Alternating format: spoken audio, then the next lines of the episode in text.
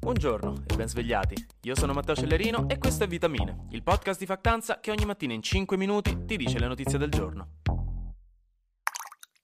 La storia di Finlandia e Svezia nella Nato ve la sto facendo a episodi, così ve la godete di più, perché lo sapete che guardarvi una serie tutta di botto per 9 ore di fila non è la stessa cosa che due episodi a settimana, Netflix ci sta rovinando.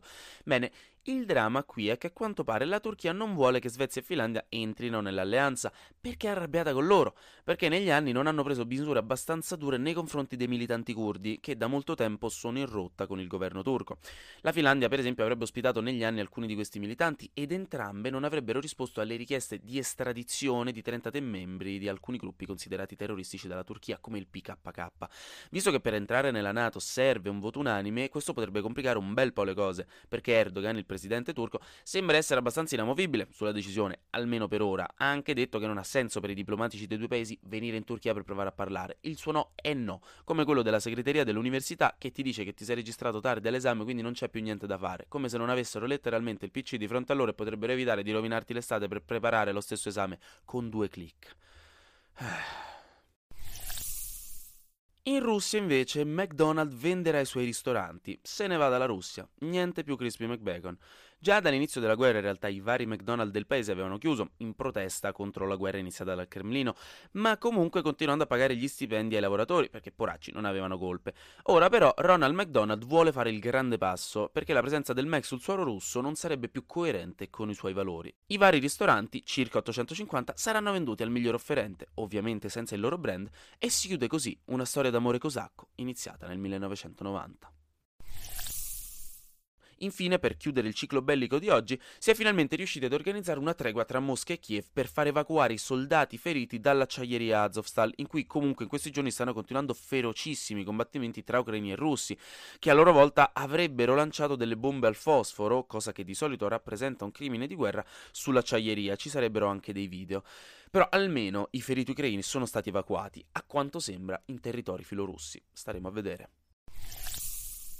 Poi, tre flash news. Negli Stati Uniti si trovano in una grave crisi di approvvigionamento di baby formula, il latte in polvere che sostituisce quello materno per chi non ne produce o per i neonati che hanno necessità mediche di prenderlo. La crisi sarebbe causata da problemi logistici mondiali, dal Covid, ma soprattutto dal fatto che la principale produttrice, che è la Abbott, ha dovuto nelle scorse settimane chiudere una fabbrica per problemi di contaminazione e ritirare dei prodotti dal mercato. Quindi in giro per gli Stati Uniti stanno avendo problemi gravissimi che non verranno risolti facilmente domani e la situazione potrebbe sfuggire di mano. In Francia Macron ha nominato la prossima prima ministra, la seconda donna della storia del paese, Elisabeth Bourne o Born, non so, sembra inglese come cognome ma lei è francese, boh, non lo so.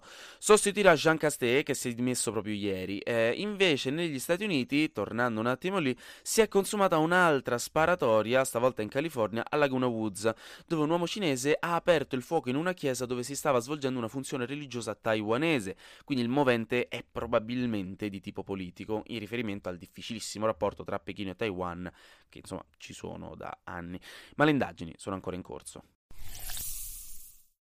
Concludiamo con l'insight culturale di oggi perché il 17 maggio è la giornata internazionale contro l'omofobia, la bifobia e la transfobia.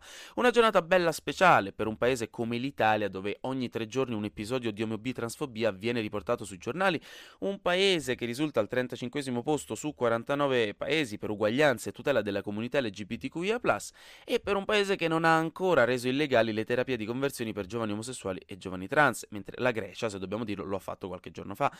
E già che ci sono, ne approfitto per fare gli auguri a Jake Daniels, che non c'entra niente col Jack Daniels, quello è whisky, smettetela di pensare all'alcol, sono le 7.30 di mattina ed è martedì. Dicevo, Jake Daniels che è diventato il primo calciatore professionista maschio a fare coming out in Gran Bretagna dal 1990. Quindi, tanti auguri per il coraggio, gioca nel Blackpool a 17 anni e ci ricorda che ancora oggi spesso le squadre sportive possono essere ancora ambienti intrisi di macismo e di omofobia sottintesa che può rendere impossibile per migliaia di persone essere loro stesse e far combaciare questo con lo sport. Perché sappiamo tutti che Jake non può essere l'unico calciatore maschio gay a giocare a calcio in Gran Bretagna. Su. Quindi, se giocate in una squadra sportiva, fateci caso a come parlate, a come vi riferite, alle parole che usate. Domandatevi se qualcuno qui fosse queer, potrebbe sentirsi a disagio, i commenti che vengono fatti potrebbero far star male qualcuno. Il cambiamento passa anche da qui. Anche oggi grazie per aver ascoltato Vitamine. Noi ci sentiamo domani, perché sarà successo di sicuro qualcosa di nuovo e io avrò ancora qualcos'altro da dire. Buona giornata.